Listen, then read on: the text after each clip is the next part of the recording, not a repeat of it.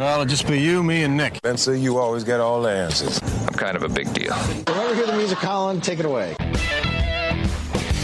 It's time for the Sports Mix on Talk Radio WRNR and TV 10. Let's mix it up with a breakdown of some local, regional, and national sports with Spencer Dupuis, Nick Verzolini, and Colin McLaughlin. Good afternoon and welcome into this Tuesday, July 11th edition of the Sports Mix on Talk Radio WRNR and TV 10. Spencer, Nick, Colin, and Dylan, happy to have you with us here. Show brought to you in part by the Brown Funeral Home and Cremations. Robert Fields and Sons, a family-owned full-service funeral home that has proudly served our area since 1880. As we begin this Tuesday, it's with, it's very sad news that we begin this show with, as we found out last night and this morning confirmed that Jefferson head swim coach as well as tennis coach Glenn Edwards passed away. We worked with him for the last couple of years doing the regional swim meet. A great coach to work with. Remember, he fed us all that information, gave us sheets on sheets, Colin, for that first year? Yeah, he helped out tremendously with us getting to start coverage of swimming, and also greatly helped the Jefferson community. He'll be very missed, and our thoughts and prayers at this time are with his family and friends. Yeah, and some more personnel moves across the area. Jefferson, pending action by the Board of Education there in Jefferson County, hires a new volleyball coach, Anna Washington. Spring Mills, also, that was voted on back in June. Or no, that was actually voted on yesterday. I believe Samuel Junkin is the new volleyball coach at Spring Mill. So two new volleyball coaches. Not sure if Washington is getting a new one or not, but two new volleyball coaches out of the six in the area, Dylan. Yeah, Samuel Junkin, just going off the name, seems I would assume the father of Jaden Junkin, who was relation. Right, some relation you would expect, who was a bit like the libero for Spring Mills this year. And a good player for them. That one of the upperclassmen they'll have coming back this year. Spring Mills kind of had a few coaching changes in between the season. Had the change in JV coaches in the middle of the season. So they are kind of back to square one. Jessica Salfia, I believe, will see JV/assistant coach for Spring Mills as well. So things are getting shaken up over there. Yeah, shaken up a little bit more as get the news yesterday looking at the school board meeting with the personnel moves as athletic director and assistant principal Wayne Reiser announced had his resignation as the AD there. So a new athletic director. That'll be 3 in 3 years, I believe, after Mr. Salfia moved to be the principal at the school. And whenever we get the new athletic director, would presume Mr. Salfia would have him come on once again. But interesting news there. Bolivia is taking a head baseball coaching job in South Carolina. So getting back into the coaching ranks, probably something he eventually wanted to do. Yeah, he's always loved baseball. What Nick talked about. I mean, I was a little bit surprised by this. It did seem like he was pretty committed to the Spring Mills job as athletic director, but congratulations to him on a new opportunity. Obviously he's a big baseball guy, so if he felt like this was something that was maybe more of his passion after trying the athletic director route, administration side, maybe he decided I'd rather get into coaching again. So that seems to be probably what it was, but always appreciated Mr. Reiser and his help with us. Did a lot of good things when we were there. Always made sure we had a spot to broadcast and stuff. So always appreciate that from the athletic directors around here. And Mr. Reiser was one of those people that also, I guess, did a good job of helping us out. Yeah, and obviously when we hear who the new AD is, it'll have to go through the Board of Education first. But I did notice, as of last night, it might be there this morning, but I did check after that. There is no job posting yet. Usually, upon it being accepted, the posting goes on the website like that, like when the resignation was accepted for Britt Sherman. It was on there as well. Also, he was on there as an appointment for a paid assistant head coaching job for Martinsburg football, so he is officially on the staff as of 7/1. So, in case anybody was wondering, that was on that last night as well. But let's move on here. Speaking of Martinsburg football, Rashad Reed gets his third D1 offer yesterday after a camp, or I guess it was over the weekend. He was at East Tennessee State University, gets that third D1 offer, and he's still got a little over a month to go before the start of the season. Yeah, congratulations to him on getting that offer. If anybody out there knows of any other offers that have been sent, let us know. We do our best to check social media throughout the day, but sometimes we'll miss it. Nobody's perfect. So, but again, congrats to Rashad Reed, and hopefully this year's another great year for him and the Bulldogs, and those offers continue to come in for all the outstanding athletes in the area. It's a good offer for him. East Tennessee State being at the FCS level, 1AA, as opposed to FBS, one single A. So, I mean, it's only, you know, a matter of time before he gets even more, probably at least one more from that FBS level as well, because he's just that talented. Came in as a junior right away, was the most disruptive player on the defense for Martinsburg, and as only a junior, he's probably only going to get better. So it makes sense that I think as his senior season goes on, and even over the summer as well, he's going to get more offers. Yeah, and so he now holds offers from Robert Morris, St. Francis, and ETSU. All three of those he went to camps this summer. He's got one more camp coming up. It's in 2 days at Elon on the 13th, so maybe he gets an offer there as well. That would be a D1 as well, but congratulations to him for another offer, as we'll see him coming up this next season. The post-14 Junior Hornets, we heard it yesterday from Trip Tobin on the phone. He said that they had secured the number one seed in their area, and they will have the bye in the first round of that mini-area tournament. They got a big win last night, 15-5 over the Frederick Juniors, and it was continued domination for Grant Henderson on the mound. I believe he struck out seven in four innings, just giving up. I went to the Frederick side. He gave up four hits, three runs, two earned, one walk, while striking out seven in four innings. Alex Danner came in to mop things up. Two hits, two runs, one earned, two strikeouts in those five innings. Alex Danner at the plate had a great day. 3 for 4, 2 RBIs. Jet Gross with a 1 for 1 effort, 2 walks, and 2 RBIs, and then an RBI effort for Lopez, Smith, Ben Risenweber, Schwartz, and Henderson himself, as he played some shortstop after coming out as pitcher. But this junior team keeps rolling. They're now 17-3-1 with one more regular season game on the schedule. They'll be at Boonesboro post 10 tomorrow. I wanted to talk about this with Tripp yesterday, but I didn't. The experience that this team is gaining this summer by being able to play on that junior circuit, while not even playing just the junior circuit, they're playing upper circuit, because there's some guys on that team that had played varsity action this last year. I can only imagine that this post-14 team that's going to lose a bunch of guys next year on the senior squad is just going to come in and, like, there is nothing. It's not like there's a gap there. I think that was something that we talked about when we found out there was going to be a junior team. You know, it allows you to kind of establish a program of guys that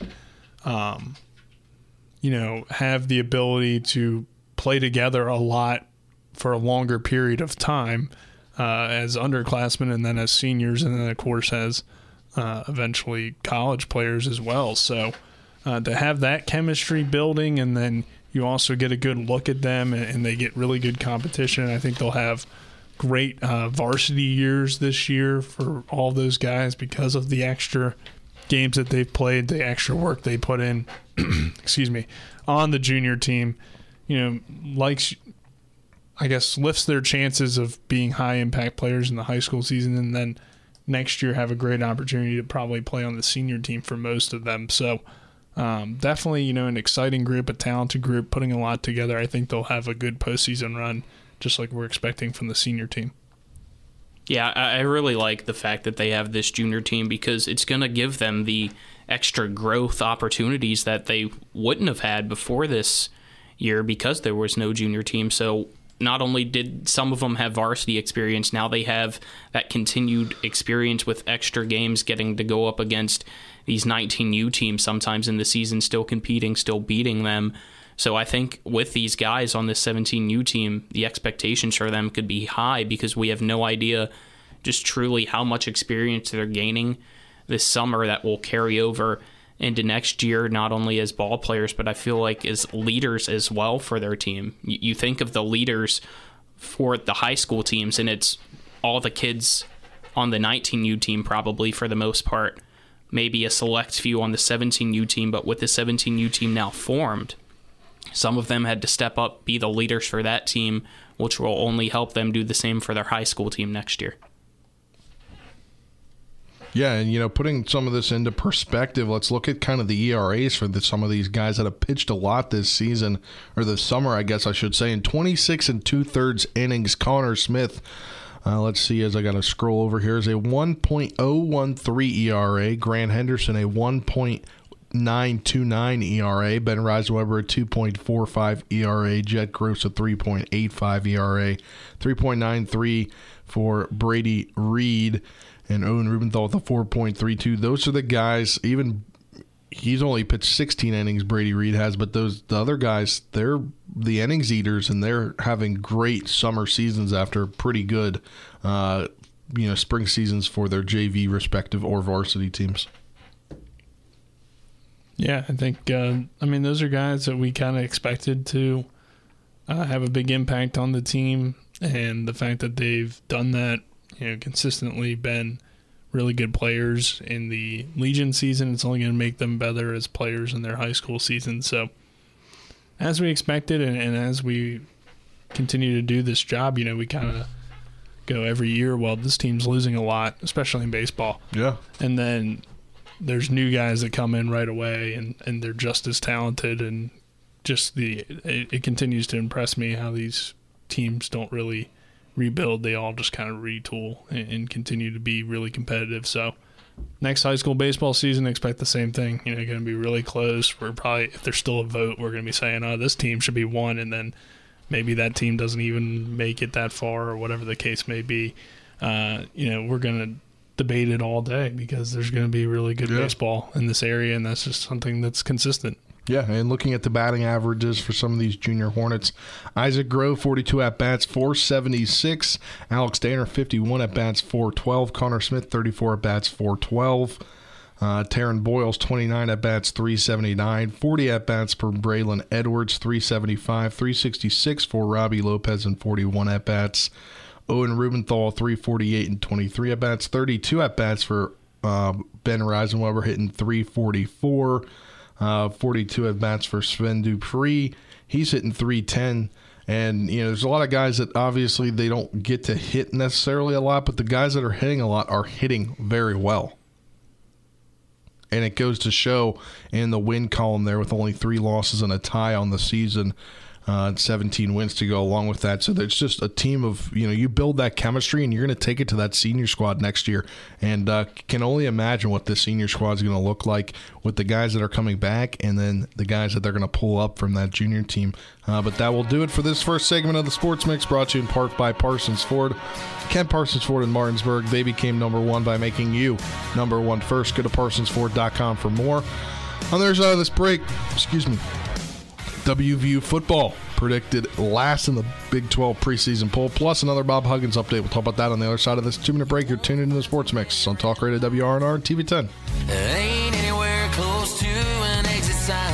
You'll hear us when we cross the county line.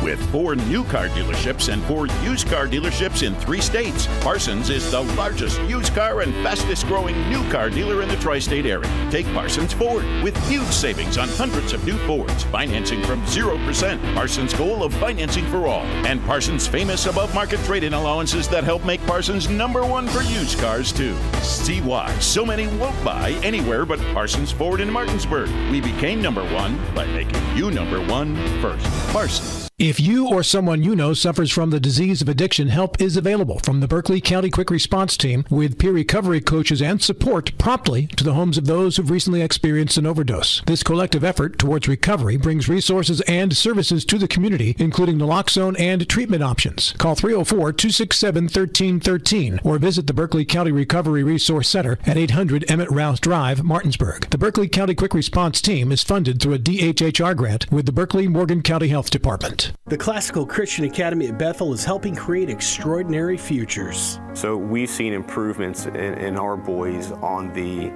as I said, arithmetic, reading and writing. I worked in the county, I worked in public school, and that's what I knew. And I knew I wanted to be able to give her more. So I would recommend this to anyone. You know, our daughter has thrived here. The family-like environment is exactly what she needed. The Classical Christian Academy at Bethel in Martinsburg, equipping children to lead lives of significant impact.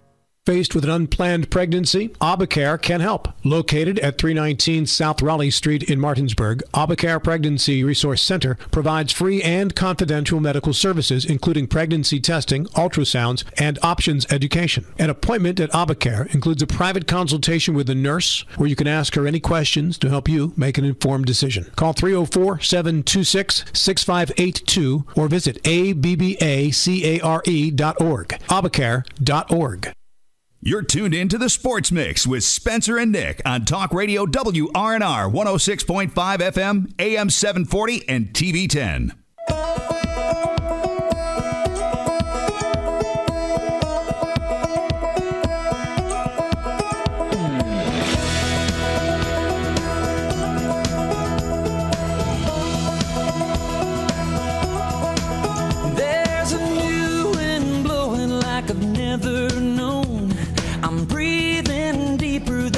Welcome back to this edition of the Sports Mix on Talk Radio WRNR and TV 10. Spencer, Nick, Colin, and Dylan, happy to have you with us. Before we get to the Bob Huggins update here, as he released a statement yesterday, we'll talk WVU football as the Big 12 preseason poll came out at the end of last week. And wouldn't you know it, West Virginia football picked last.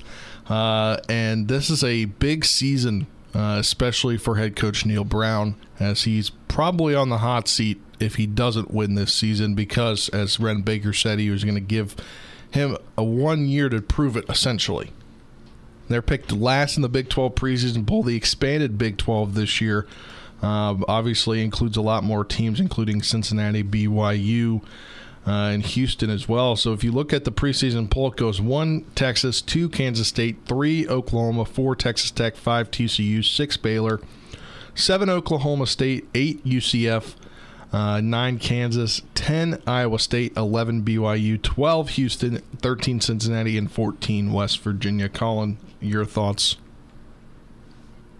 I don't get how they think that's actually going to happen. I know my expectations aren't super high for this team, but no way, shape, or form is WVU getting last place in the Big 12. Cut that.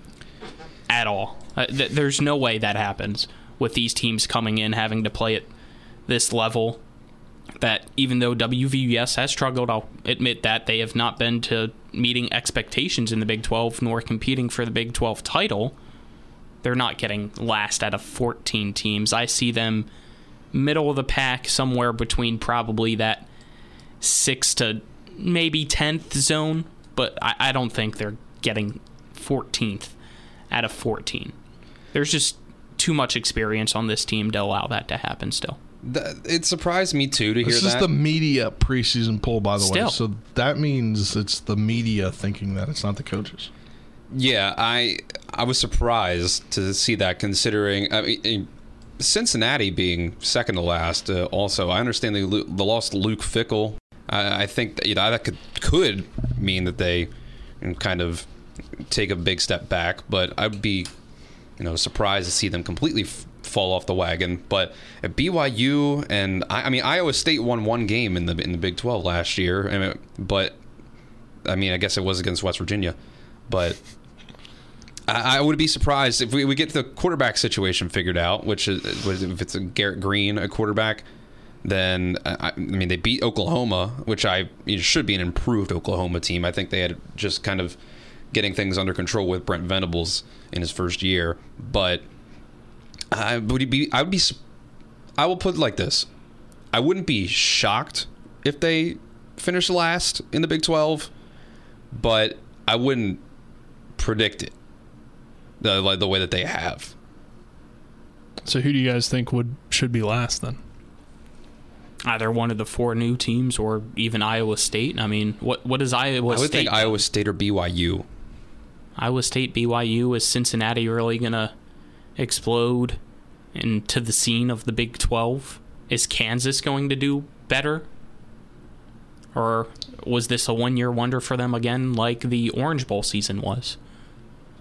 They still have Jaden Daniels at a quarterback for Kansas, so I think he got injured, obviously, halfway through the year. But I think I'd actually be surprised if Kansas finished below West Virginia in standings. But Texas Tech up at fifth, that was also kind of high in my mind. Houston I think it was Houston that was finished projected to finish second to last. That would probably be my pick. I think Dana Holgorsen era at Houston is pretty rough, as things haven't gotten much better since he left West Virginia. Yeah, but again, that's just the preseason media poll. It's kind of hard to tell because I mean, you look at a WVU team the way they were last year. The quarterback guy is probably the biggest question, right? I mean, yes, no, I completely agree with that, and it's been. I think a team goes as their quarterback goes. As you know, the motto is defense wins championships, or you know whatever the motto is. But you can't have a great offense if not in the Big 12. Don't have a great quarterback. When's the last time they played defense? And that's probably the reason. I mean, that's true. Probably the reason that TCU's all the way down, projected at sixth now. Right. All right, Colin. This is gonna rather feather. Are we ready to move on, or you want to continue talking about this? I think we covered it. So single game tickets went on sale today for West Virginia football. Mm-hmm. You cannot buy a single game ticket to the Pitt game. They're expecting fans to buy the blue mini package, which includes at least three games: Pitt, Texas Tech, and BYU. You can't buy a single game ticket to the Pitt game. You can't go on like StubHub. I already got mine anyway. You go on StubHub. Doesn't affect me. You're going? Absolutely. She's gonna pay 100%. I'm gonna miss that Pitt game. You gonna miss our game that we gotta do that day? No, it's a night game. All right. Cal versus Shepherd's at like 12 or 1. Yeah. And is it home? It's at Cal, which is actually closer to Pittsburgh. It's only about an hour away from Pittsburgh. So are you driving separately? If I'm going to that, if not, I'll leave from the studio. I don't care. I'll find a way to make sure I'm at that game. But what do you think? See him lose again? Yeah. Yeah, that's the thing. I don't know if WV's winning that game. That's I mean, I'm going to state. Do I expect them to win? Yeah, they're not winning that one either. Do I want to be there if they win? Absolutely. That's the thing. I was thinking the same thing as you, Colin. You know, with the Shepherd and WVU on kind of in the same way, but they're making tickets tough to get. I don't want you make me buy tickets. No, BYU game. Sad, yeah, they should not make tickets. You don't want to go tough BYU to get. Game? You should be able to have a single game ticket to the biggest game of WVU season. Well, at least this time they'll be playing on a better playing surface than when they played at FedEx Field a few years ago. They played BYU at FedEx Field. Yes, they did. Yeah. Why? So I believe that's when Jamal Williams was at BYU. They sell any tickets for that one? Yeah, I don't know how many. I mean, it's FedEx Field. That's just a random place to play BYU. I think it was when they had the contract and needed to fill games because it started with Virginia Tech, and then I think they went BYU after that. That makes more sense because there's like probably some Virginia Tech fans that would want to go. Don't ask why WVU, I guess, had that contract for FedEx and not Virginia Tech getting to have two games there, or Maryland having a few games there. Only 38,000 people in attendance. Yeah. Capacity of 67. They're kind of going for like a store brand version of Catholics versus convicts with that one. The Mormons versus Appalachians. Well, I mean BYU. You can see like Zach Wilson's old squad. He might be there. No. Wow, I can't miss that. I might be able to meet Zach Wilson. Yeah. Hey, if this tells you anything, probably not. The Virginia Tech. West Virginia game sold out. Yeah. More enticing to keep it in the blue package. You said Texas Tech was also in that blue package, so keeping the same mindset. Yeah, yeah. No. Or Mahomes. Oh, okay. Well, I mean, you can go with the boring your answer. Mindset. You said Zach Wilson for BYU, so I mean, maybe BYU is at the has had Texas Tech game if you're going Ty Detmer mindset. Is that who you wanted me to pull out? Steve Young. Yeah, that's the fun answer or the good answer. But Taysom Hill. Yeah, Taysom Hill's a good answer. BYu's had good quarterbacks. They're Taysom good Hill. They're good addition also a to part the Big of that 12. Team against WVU. I was going to say that. Yeah, I think he was. He might have been. All right, they lose. Yeah, I mean WVU won. Yeah, it was 35-32. WVU beat Pat Mahomes. That's true. Yeah, a lot of people beat Pat Mahomes. Those were better WVU teams. What's his name was the coach? Cliff Kingsbury. Yeah, Kingsbury. Those were better WVU teams, though. Yeah, chances are Taysom Hill was on that BYU team because he spent 11 years at BYU. Are we trusting the climb this year, Colin? John Means said so, so I am. When did John Means say that? When he told me on, which game was that? Saturday. Colin bet John Means, and he didn't even get him on our show. Who can prove that? My dad. All right, Kevin Cullen. He's a doctor. He's not allowed to lie. He's busy right now. Let's move on here. We'll continue with some WVU news as... After threatening to sue WVU and demanding he be reinstated as head coach of the men's basketball team, Bob Huggins issued a statement on Monday afternoon to address the situation. He stated that he never resigned from his position as head coach following his arrest for DUI in June, and he reiterated his desire to remain in his role. He said in the statement that he, quote, did not draft or review, end quote, West Virginia's announcement of his resignation, end quote. The false statement was sent under my name, but no signature is included, end quote. He further questions the validity of the university's claim that he resigned, while Huggins remains intent on regaining his job and proving that the university, quote, did not handle the situation appropriately, end quote. West Virginia doesn't plan on backing down from its position. Saga just continues, and we're probably going to get a court case, Bob Huggins versus West Virginia University. I think the more interesting statement that was put out was West Virginia's response to it, which was essentially them, like we were saying, Colin, while we were in the studio this morning, was essentially WVU saying, are you sure you want to do this, Bob? Is this where you really want to go? Because we have the receipts. And they said that essentially the reason that this resignation was sent in via text from his wife was that they didn't... Basically, they were communicating with Bob Huggins' lawyer to say, hey, is it okay? We can just do the resignation like this, send in. Your wife can email us because Bob doesn't use email. Does he know? We don't even know if he knows how to use email. And essentially, the whole crux of this argument is Bob Huggins saying, I didn't sign the paperwork to say I resigned. I swear I had to sign the paperwork. And my response to that is just... Who asked? Who cares? Also, to make things even more interesting, it's alleged he's now refuting this. That same day, he talked to his team and said he was resigning. And then the very next day, he cleaned out his office. So I think his response to that is that he told the team, well, I don't know what's going to happen with me, but if I'm not the coach anymore, such and such. I don't know, but it seems like he's trying to say that he went about this. It is. I'll give that to Dylan. What's that? So that was a good impersonation. Yeah. Kind of sounded like him. Huggins talks less. Yeah. He's a man of few words. As you could tell earlier, and basically tell now, probably in all of our inflection and emotion and voice, we're already tired of this. Right. Like earlier, we were trying to go down every rabbit hole so we didn't have to talk about this because it's not going to end anytime soon. It's all for money in my mind. They could just reinstate him and then fire him. Yes, absolutely. That's what I said. The easy thing to do. That would be the easy thing to do. That's what Matt Miller said today on EPT. That's what reinstate him and fire him. It's that easy. Yeah. Give him what he wants, and then do what you want. Apparently, Jose Perez has mutual interest with Michigan. I could see that. Interesting. That's just something I see on the Twitter's fear. But the Bob Huggins saga will continue. How much will we talk about it just depends on how newsworthy it becomes. But that will do it for this segment of the Sports Mix, brought to you in part by Orsini's Home Store, not just an appliance store any longer. Get your Traeger grills at Orsini's at 360 Hack Wilson Way right here in Martinsburg, or online at Orsini's.com.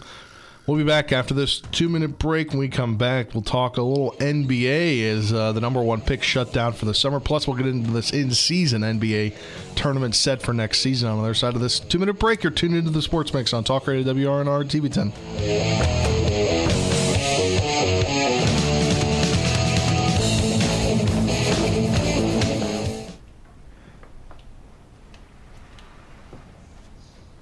Really?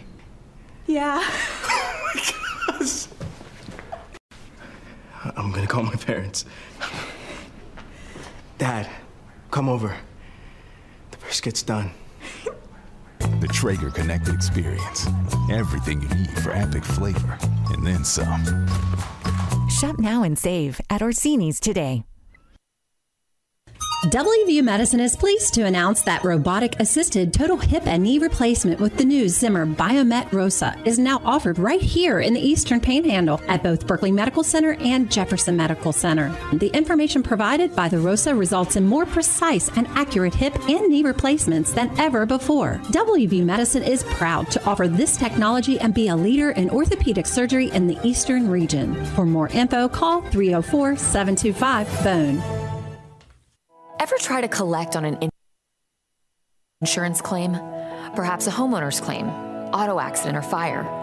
Insurance companies collect money from you for protection should something bad happen. And when it does, they don't want to pay, or they offer too little. At Mansion Ferretti, we have an attorney who worked defending insurance companies and knows all the dirty tricks they play to deny or lowball your claim. Call us today for help in getting what you really deserve. Mansion Ferretti. When you need justice. Join us this summer for the thrill of American Legion Baseball on Talk Radio WRNR and TV 10. The Berkeley Post 14 Hornets are the premier team in the area, and you don't want to miss 1 second of the action. The next pitch to Baden Hartman is cracked out to deep left field. That ball is going, gone! A three-run homer. The Hornets begin their season on June 3rd. We'll have coverage all the way through the area tournament, July 18th through the 22nd at P.O. Faulkner Park. Now, back to the Sports Mix with Spencer and Nick on Talk Radio WRNR 106.5 FM, AM 740, and TV 10.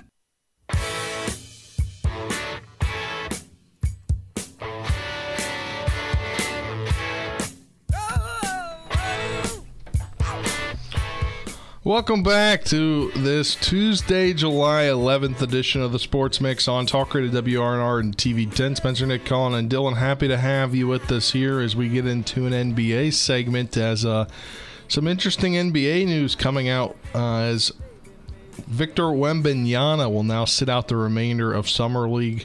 Was this supposed to happen? Or... Yeah, it seems planned. Okay. Yeah, I mean, he played in 2 games. He played kind of, you could call it poorly if you wanted to in the first game, and then kind of bounced back in game 2. Ended up with about 17 points. 27? Yeah, he had a great game, too. Oh, okay. Game 1, it was poorly. He was nervous, I think. It seems to be what a lot of people believe. He didn't really look like he knew what he was doing. That's literally what he said. I didn't know what I was doing out there. And he had that weird thing with Britney Spears, which I'm sure was she got in his head. Yeah, I think that got in his head a little bit. I think the fact that it was his first American game, a lot of people had never seen him play before. So, a lot of people just bashed him right away. And it's hey, it's just the Summer League. Who remembers anything about the Summer League? I was looking at Summer League MVPs. Glenn Rice Jr. won a Summer League MVP. He didn't do anything for the Wizards. So, bingo. The Summer League does not matter. No. But it was nice to see, in his second game, he looked like a star potentially and, really played well. So, overall, I'm very excited about Wemby. I think the perception that he's going to come in and be dominant right away probably isn't accurate because he still needs to get stronger, I think, and That was kind of the scenarios when he did struggle the most, was when, you know, a big, bulky guy that wasn't necessarily as tall as him was just kind of pushing him around, because the league is you can't foul out. So they were literally just, their coaches were like, hey, foul him and you know, be physical with him. And that's when he struggled.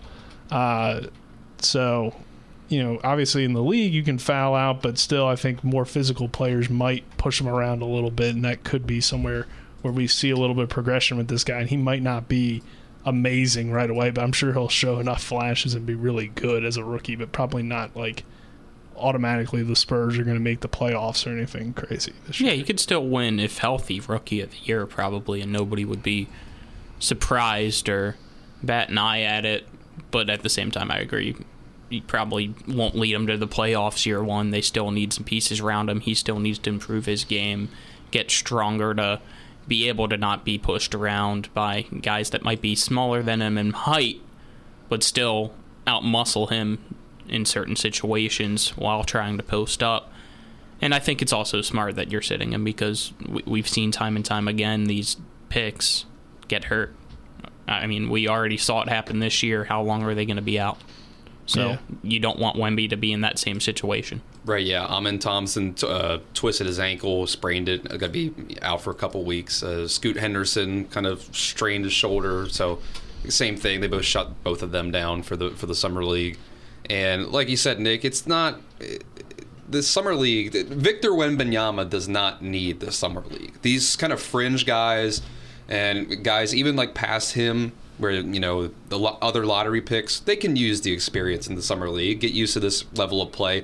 But Wembanyama's been playing at high pro levels of basketball in the same way that he played in the Euro League and, you know, international play, the same way that Luka Doncic was before he was drafted, you could say, and then he came into the league and was incredible right away. So I think Victor's going to be a very good player right away. But like you said, Nick, he's still in that like 220-some pound range. It's not quite like Chet Holmgren, who was coming in at under 200 pounds at over 7 feet tall. But he still has room to grow into his frame and get stronger, the same way that Kevin Durant. You know, Kevin Durant started in like the low 200 pounds, and he's worked his way up to like 230, yeah, 240. I mean, KD's different.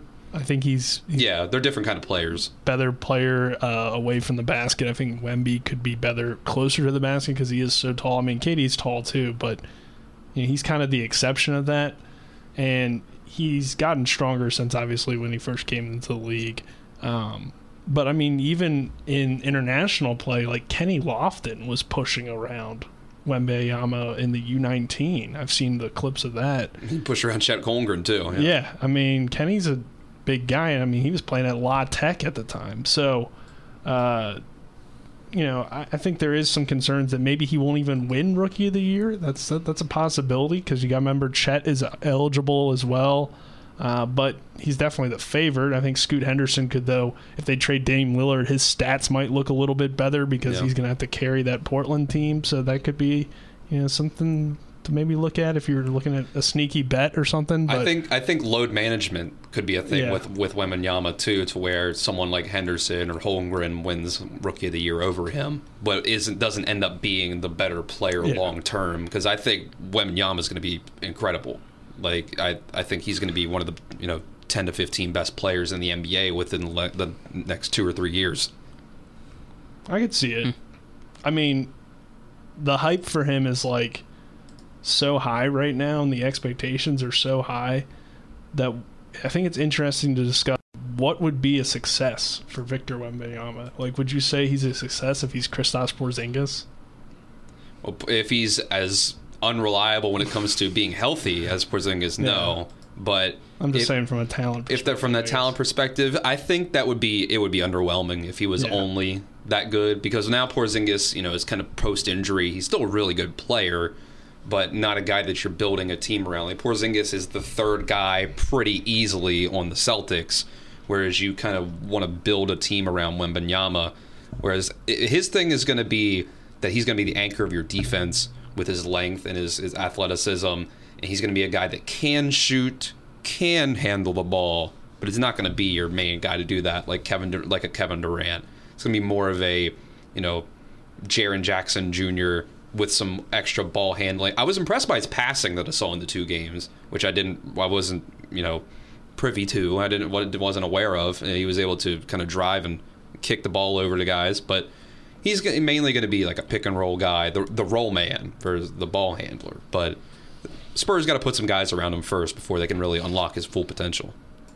Yeah, I think he's definitely going to. I mean, the ceiling is really high with him. I don't know what would be something that I'd say, well, that worked out pretty well, or what I consider him like a bust. I mean, you wouldn't consider him a bust, but probably didn't live up to the hype. Like, kind of met some expectations, yeah. Or at least, yeah. I think if he were, I think he's got to probably make all NBA teams pretty consistently to kind of meet expectations. Honestly, yeah, win like 2 or 3 championships would be like minimum. Expectations. And the championships is a little weird, a little different, because it's like, you know, it's still very. But we judge NBA players on their championships. Like it's the big thing that, or at least making them, right? So, I don't know.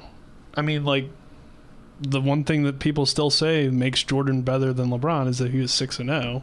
I mean, obviously there's other things there, but you know, that's a big part of your resume, and going to an organization like the San Antonio Spurs, who have won championships. They've developed similar players in terms of size. They've developed big men like David Robinson, Tim Duncan. Popovich is now all of a sudden coming back for 5 more years, and it looked like he was going to retire. Yeah. So, you know, he's rejuvenated. I think you're expected to win, and I think that it does have to. And when you're hyped up as the next best prospect, the best prospect since LeBron James, you have to win something. So, you know, I think he needs to win titles. He needs to be all NBA to live up to the hype. But, you know, what would I consider, I guess, to be solid? I don't know. That's such a tough question. We just have to wait and see. He's going to have to be better than guys like Karl Anthony Towns and that, like, Domantas Sabonis level. But Sabonis was 3rd-team All-NBA this year. But you expect him to be better than those guys with, you know, his potential. But, you know, obviously, if he's not better than Jokic and Embiid and Giannis, so it's like, okay, well, those guys are, you know, perennial MVP candidates. If he's not quite as good as them, then that's, you know, I think that would no one is as good as them. Yeah. So somewhere in that middle, you know, like he's 3rd-team All-NBA center behind Jokic and Embiid every year. That would make sense. I know a lot of people were excited about how Scoot Henderson played, so that's intriguing, you know. And now all of a sudden, the Blazers are saying they're not in a rush to trade Damian Lillard. I don't know if they're planning on playing them together. I think that's more so just like posturing. Yeah, they're just kind of saying that, not necessarily how they actually feel. Are they just saying it in hopes that he changes his mind and wants to stay? Maybe. I don't think that really makes sense for them. Drag your feet as long as possible to where he gives up. It just doesn't really make sense for them, because even with Dame, I don't think they're a playoff team, or at least a contender. They might be an 8 or 7 seed. They maybe make the play-in with Dame. All right, well, let's step aside now, take a break. When we come back, we'll talk about the NBA in-season tournament, as well as the MLB Home Run Derby and All-Star Game. Segment sponsored in part by Hagerstown Ford, revolutionizing the car buying experience. Go to HagerstownFord.com for more. Again, on the other side of this break, we'll talk NBA in-season tournament, as well as the MLB All-Star festivities. You're tuned into the Sports Mix on Talk Radio WRNR TV 10. Back in 2 minutes. Jump across the ceiling, monks, let's up on club. Someone's fucking jump, yo, I'll bust them in the eye, and then I'll take the punks out.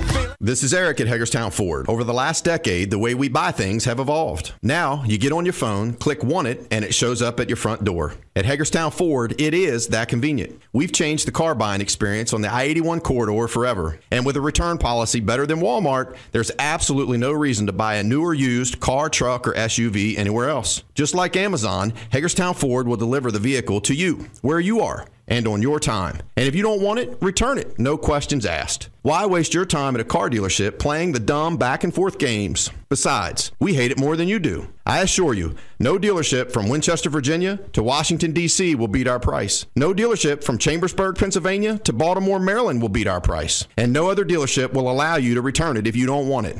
Hagerstown Ford absolutely provides the best experience at the best price. Visit HagerstownFord.com to schedule your VIP experience. Click on the vehicle you want and get your new ride delivered to you at no risk. See dealer for details. You need a place to go for a quick tobacco, soda, snacks, cigarettes, or beer run? Well, then you're in luck, because Enter and Exit has convenience without the cost. Enter and Exit, right off Route 11, is located at 31 Meadow Lane in Martinsburg and soon to be opening in Chambersburg, PA. Enter and Exit is open Monday through Saturday from 8 a.m. to 11 p.m. and Sundays from 9:30 a.m. to 8 p.m. For great convenience without the cost, stop on into Enter and Exit today.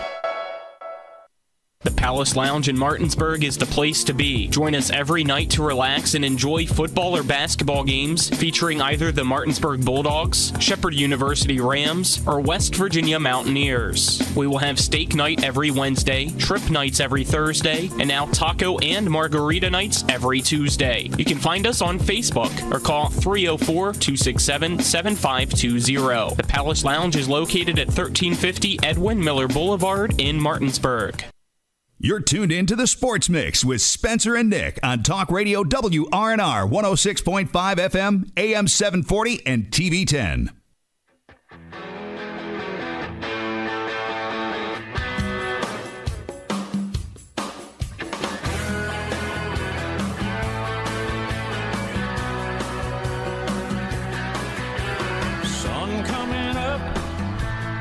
Welcome back to this final segment of the Sports Mix for your Tuesday, July 11th, 2023, brought to you in part by the Mayor's Group and Ameriprise Financial Advisors, John Everson and Phil McCoy. Stop by 1270 Winchester Avenue or call 304-263-4343. Spencer, Nick, Colin, and Dylan, happy to have you with us for this final 6 minutes of today's edition of the show.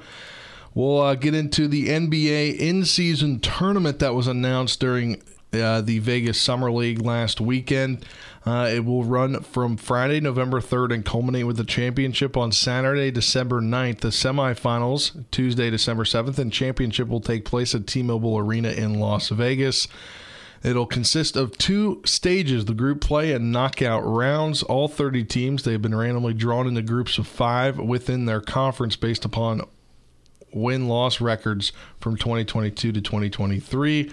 Beginning November 3rd and continuing through Tuesday, November 28th, each team will play four designated group play games on tournament nights, one game against each opponent in its group, and two players at home, two games at home, two on the road. The team that we air here, the Wizards, they're in a group with the Hornets, the Bucks, the Knicks, and the Heat. East B is what it's labeled. What are your thoughts on this, guys? I think it's pretty interesting. It'll be interesting to see how are they still going to play after they're knocked out? Like they'll schedule games against the other teams. There's still going to be 82 games for every team in the regular season, including this tournament. I don't need the NBA, FIFA World Cup. I'm out. These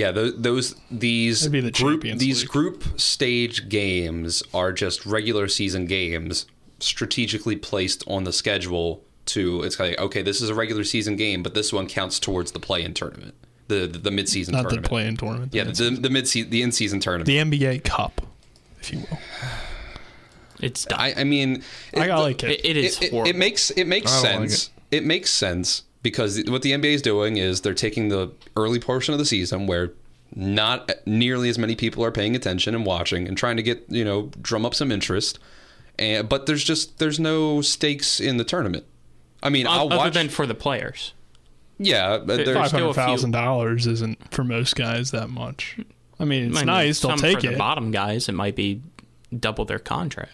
I mean, they'll take it. I'm not saying they're going to be like, oh, no, but we want $500K. I think it's interesting because it's like, what do you really do to increase, like Dylan said, the viewership and things in the middle of the season? And I don't think it's going to do that, though. I think it will. I think there's a little bit to it. There's, hey, this is a championship for whatever that's worth. Hypothetically, the guys are going to be playing a little bit harder in this part of the season than they normally would. It's a little bit better basketball, probably, is the thought process here. ESPN's hyped it up a good bit. So I think there'll be an increase in viewership in these games. And I think the only other way, and the way that would probably make the most sense, but would never happen because it would mess up everything in terms of records and stuff like that, would be to shorten the season. That would make the most sense because the NBA season's too long, and that's why people kind of lose interest in it. And then if it was a 60, 50-game season, then people would be really interested. For me, it might work Tuesdays. But nobody would ever break any record. It's not going to work Thursdays. It's not going to beat out college football or NFL football on Thursdays. The best players are already playing like 60 games anyway, 60 to 70 with load management. Right. But I'm saying in terms of... That's what I mean. But if you could shorten the season to like 60 or 70 games, kind of in that sort of range, and break it up. Maybe. Well, then guys would only play 40 games. Maybe. But if you're saying you're already giving them more... But you can't shorten the season because the way that these contracts are lined out, they're like... Yeah, then they would lose money. Right. Yeah, that's the reason they won't. Loss of money, and when it comes to venues, arenas, teams, and the like, everybody would lose money. But that's a topic we can get into at another time and debate a little bit more here. But the Home Run Derby last night... pretty interesting the way that it happened. Vlad Guerrero wins. Colin hates the new format because Adley Rutschman... I don't hate the new format. I didn't say hit that. 27 home runs, and he 28. Hit 28, and five were... Was it six?